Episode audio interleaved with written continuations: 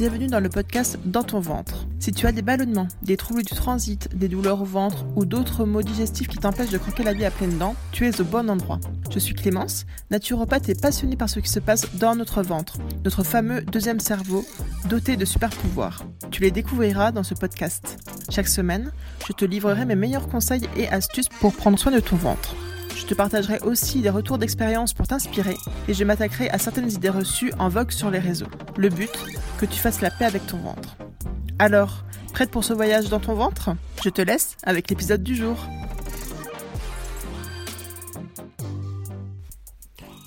Hello, je suis très contente de te retrouver aujourd'hui pour te parler du régime sans FODMAP. C'est un sujet qui me tient beaucoup à cœur car on en entend beaucoup parler ces derniers temps, ces derniers mois, voire ces dernières années sur Internet, sur les réseaux sociaux et tout. Et j'avais envie de faire un peu le point avec vous. Donc déjà, je vais vous expliquer ce qu'est le régime sans FODMAP dans les grandes lignes. Je vais vous dire aussi à qui il est destiné, comment on le met en place. Ensuite, je vous dirai quels sont ses avantages et ses inconvénients. Et ensuite, je vous dirai quelles euh, pistes mettre en place pour ne pas avoir à suivre ce régime. Donc pour commencer, d'où vient le régime sans FODMAP et qu'est-ce que c'est? Alors le régime sans FODMAP, c'est un régime d'exclusion qui a été créé par la Monash University. Vous soulignerez mon bel accent en anglais. Donc c'est en Australie et ça a été euh, popularisé en Occident depuis euh, quelques années. En fait, c'est dans les années 2000 que des chercheurs ont débuté des, travaux. Leur but, c'était vraiment de trouver des approches euh, nutritionnelles pour traiter le syndrome de l'intestin irritable.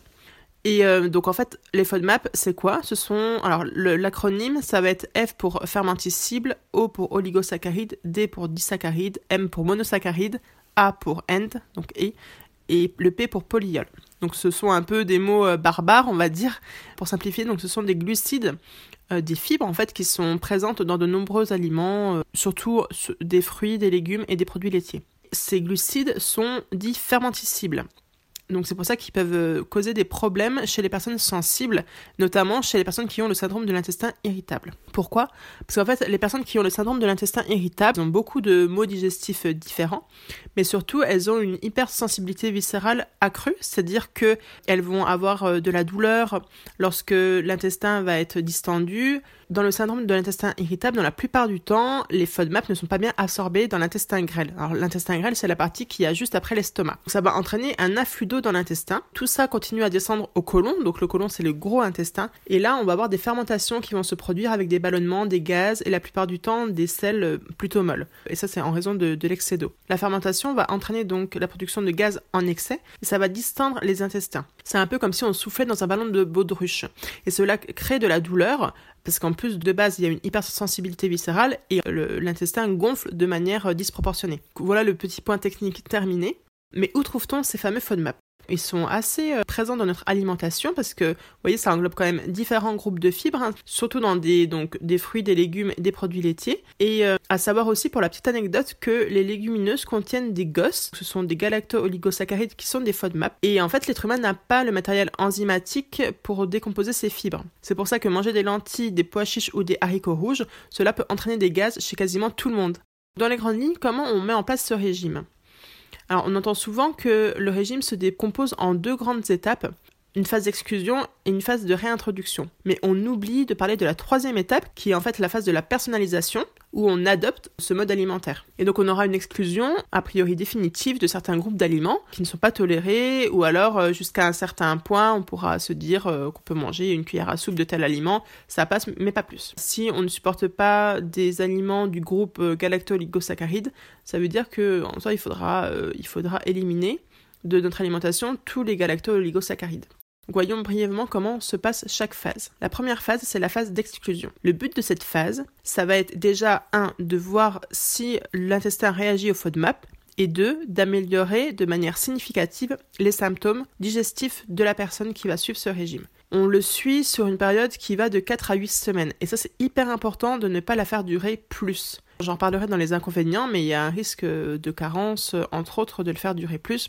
Donc là, on va se concentrer surtout sur les aliments que la personne peut manger. Ce sera toutes les protéines animales et certains fruits et légumes. Cette phase-là, donc comme je vous dis, elle dure de 4 à 8 semaines. Elle peut durer un peu moins. Si la personne, au bout de 2-3 semaines, elle n'a plus du tout de symptômes digestifs, elle peut passer à la phase 2. Par contre, le régime doit être abandonné s'il n'y a pas d'amélioration significative après 4 semaines. Il existe plein de tableaux sur Internet qui répertorient les aliments autorisés, donc qui sont pauvres en FODMAP, et les aliments interdits, donc riches en FODMAP. Mais le mieux, c'est d'aller sur l'application de la Monash University qui euh, a la liste officielle. Et donc, en fait, c'est une application qui est payante au moment où j'enregistre le podcast euh, qui coûte 7,99$. Si vraiment vous avez à suivre ce, régime, c'est quand même le, plus facile.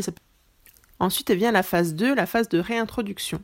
Cette phase, elle va durer un peu plus longtemps parce que c'est un protocole précis un peu complexe à mettre en place, faut avoir un tableau, faut noter, et ça dure de 8 à 12 semaines. Là, le but, ça va être de réintroduire les, aliments, groupe de fibres par groupe de fibres. On va pas tout réintroduire d'un coup. Le but, c'est vraiment de voir les aliments qui déclenchent les symptômes digestifs et aussi à quelle dose. Donc là, en gros, on garde une alimentation pauvre en FODMAP et on va prendre par exemple l'oignon pendant trois jours, on va réintroduire cet euh, aliment et on augmente la dose petit à petit sur les trois jours. S'il n'y a pas de symptômes digestifs pendant ces trois jours, on estime que c'est OK pour cet aliment-là. On le garde dans les aliments qui seront autorisés par la suite. On le retire. Donc on retourne à une, alimentation euh, pauvre en FODMAP. Et ensuite, on, ajoute un nouvel aliment sur trois jours qui euh, provient d'un autre groupe de fibres. Et si cet aliment déclenche des symptômes, à ce compte-là, on note, bien que ça déclenche des symptômes. On laisse la personne quand même continuer sur trois jours, mais ensuite cette personne-là va devoir arrêter donc cet aliment-là et revenir à un, régime sans FODMAP, enfin pauvre en FODMAP, et aussi attendre que ces symptômes aient disparu pour pouvoir réintroduire un nouvel aliment. Pour ça, ça peut être assez long. C'est un protocole précis, c'est donc à mettre en œuvre de manière rigoureuse. Donc là, on arrive à la troisième phase. Cette phase-là, c'est la phase de personnalisation. Donc dans cette phase, on regarde les aliments qui ont été bien tolérés, on les met dans, en gros dans la liste des aliments qu'on peut prendre. Et donc on aura cette alimentation personnalisée avec euh, certains aliments exclus. À noter que si la personne finalement elle réagit à tous les FODMAP, ça veut dire qu'il y a beaucoup d'aliments qui restent exclus lors de la troisième phase. Il est conseillé de ne pas suivre ce régime-là parce qu'il y a trop de restrictions. Donc il faudra aller voir sur d'autres euh, traitements, d'autres régimes alimentaires. Et dans quel cas on utilise ce régime? À l'origine, ce régime, il était vraiment euh, dédié aux personnes qui euh, ont le syndrome de l'intestin irritable. Ça s'est un peu élargi par la suite. On parle beaucoup aussi des personnes qui ont le SIBO. Alors savoir que souvent le syndrome de l'intestin irritable et le SIBO sont liés. Le SIBO, c'est une prolifération bactérienne euh, dans l'intestin grêle. Après, ça a été étendu aussi à des personnes qui ont beaucoup d'intolérance alimentaire et à d'autres personnes qui ont des troubles digestifs chroniques où finalement on ne sait pas trop comment les prendre en charge. Et dans quel cas on n'utilise pas ce régime, c'est hyper important, c'est dans les cas vraiment de troubles du comportement alimentaire. Alors soit présent ou soit passé. Et ça c'est un point hyper important à bien avoir en tête. Donc maintenant je vais vous parler des avantages de ce régime. Ce régime FODMAP, il est efficace dans les trois quarts des cas s'il est suivi rigoureusement. Et ça, c'est important à noter. C'est pour ça qu'il est euh, autant connu et reconnu, hein, c'est parce qu'il est euh, efficace la plupart du temps. C'est vrai qu'il cible un grand nombre de problèmes digestifs, et c'est vrai que son avantage, c'est que ça reste un traitement efficace pour le syndrome de l'intestin irritable, en sachant que le syndrome de l'intestin irritable, c'est compliqué de trouver euh, des, traitements ou des prises en charge efficaces. Donc ça, ça fait partie quand même de l'arsenal thérapeutique, donc c'est intéressant. Premier avantage, c'est que ça permet de réduire les symptômes chez des personnes qui ont le syndrome de l'intestin irritable. Donc ce n'est pas négligeable. Le deuxième avantage, c'est que cela permet d'identifier les déclencheurs alimentaires. Donc finalement, ça permet de trouver un peu la cause de, certains problèmes digestifs. L'avantage, c'est que ça permet d'ajuster de manière personnalisée son, alimentation. Et finalement, s'il y a un ou deux aliments qui créent euh, des gros troubles digestifs, on les enlève. Et ça permet une amélioration significative, c'est intéressant. Ensuite, dans la même idée, c'est la personnalisation du traitement. C'est vrai que l'avantage du régime sans FODMAP, c'est que, ok, il est, il est dur à suivre, mais finalement, à la fin, on arrive à quelque chose de très personnalisé. C'est pas quelque chose qui est générique. Donc c'est pour ça aussi que c'est que ça marche bien, que c'est efficace, si il est bien suivi, si euh, toutes les étapes sont respectées et si euh, il n'est pas fait trop longtemps, il est fait dans, dans les délais euh, qui sont respectés et respectables, sachant que le régime sans FODMAP, la première et la deuxième phase, vraiment, il faut pas que, que ça dépasse 4 mois. On est déjà bien assez large. Et ensuite, donc quatrième argument qui recoupe un peu les autres arguments, c'est que ça améliore considérablement la qualité de vie.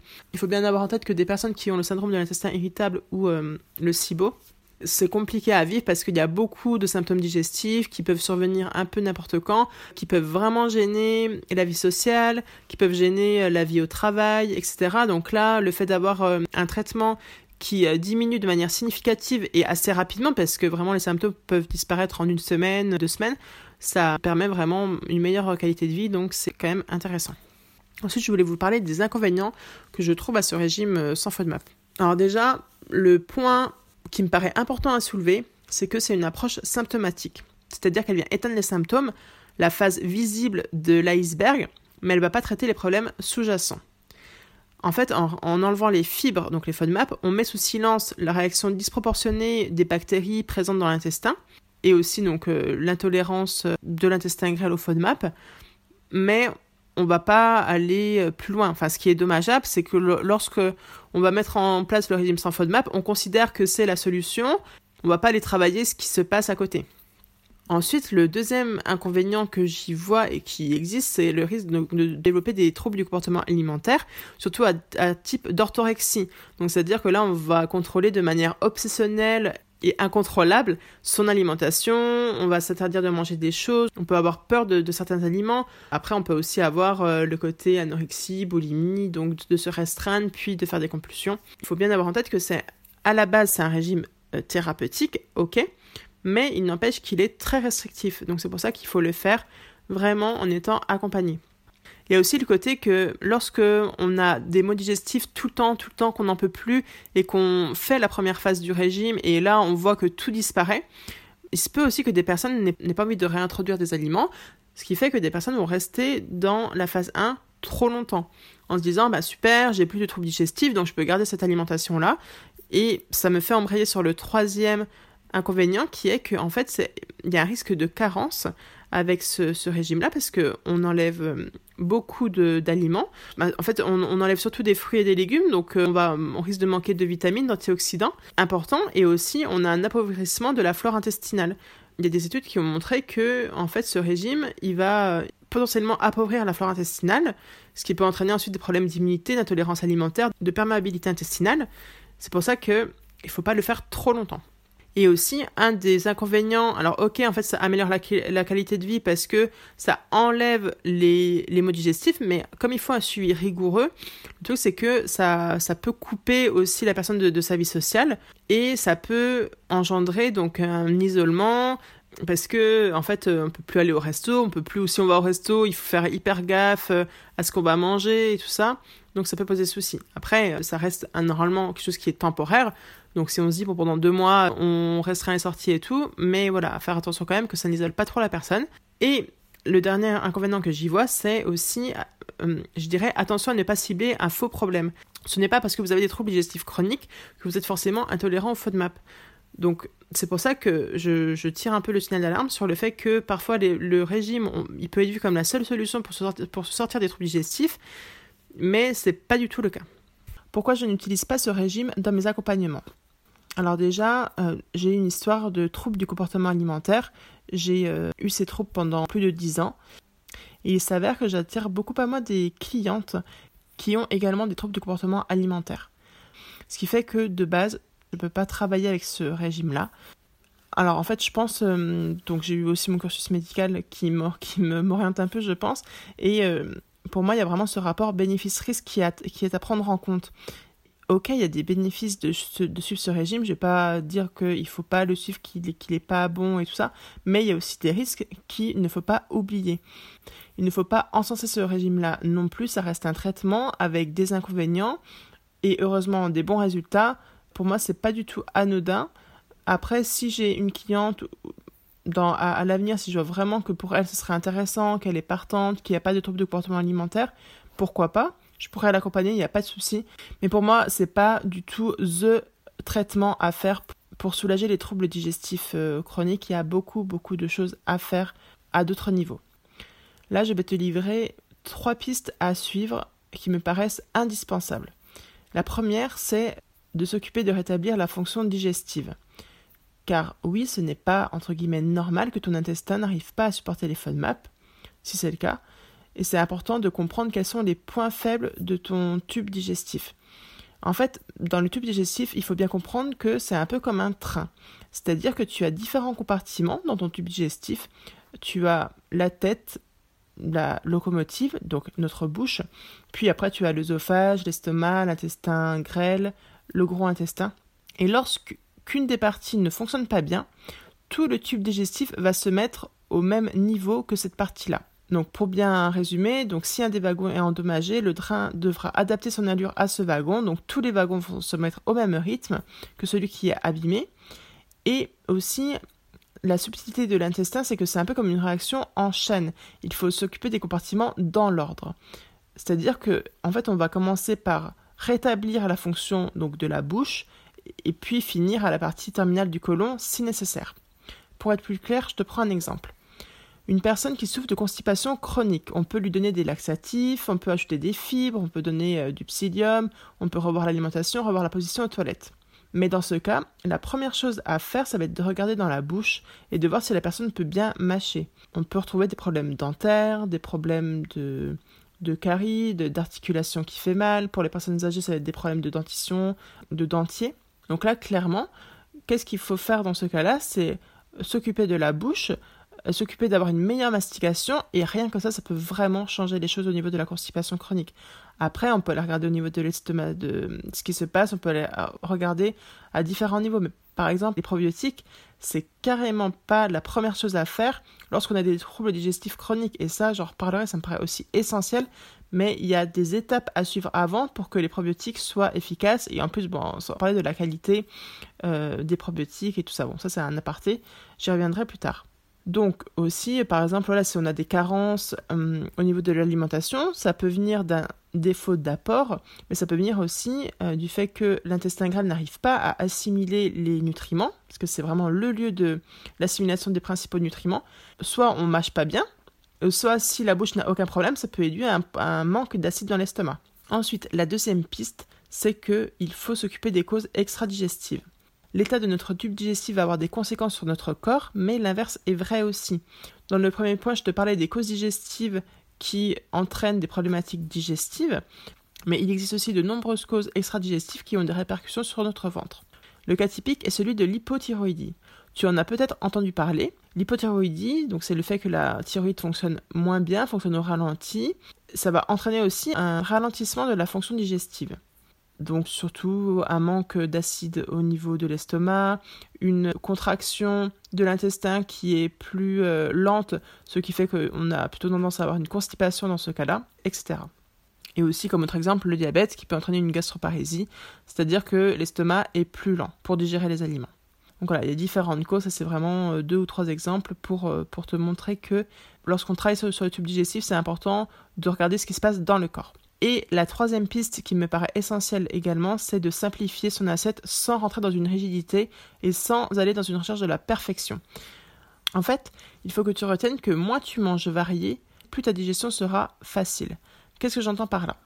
Plus tu vas avoir d'aliments différents dans ton assiette au cours d'un même repas, plus le corps doit mettre en marche différents mécanismes pour digérer, différentes enzymes, des sécrétions euh, d'acides plus ou moins importantes, etc.